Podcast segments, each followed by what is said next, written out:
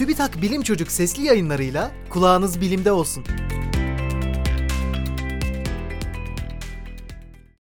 Suya yazı yazmak. Bir yere yazı yazmak istediğinizde su büyük olasılıkla seçeneklerinizin arasında bile olmazdı. Çünkü sürekli yer değiştiren su molekülleri mürekkebi dağıtabilir.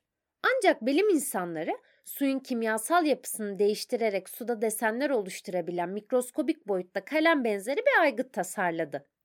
Bu aygıt yaklaşık 1 lira boyutlarındaki su dolu bir kapta çalıştırıldı.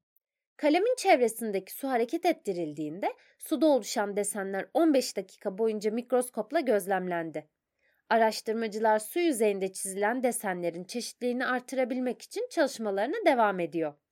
Ne dersiniz? Gelecekte su üzerine yazılmış ya da çizilmiş sanat eserleriyle karşılaşma olasılığımız var mı?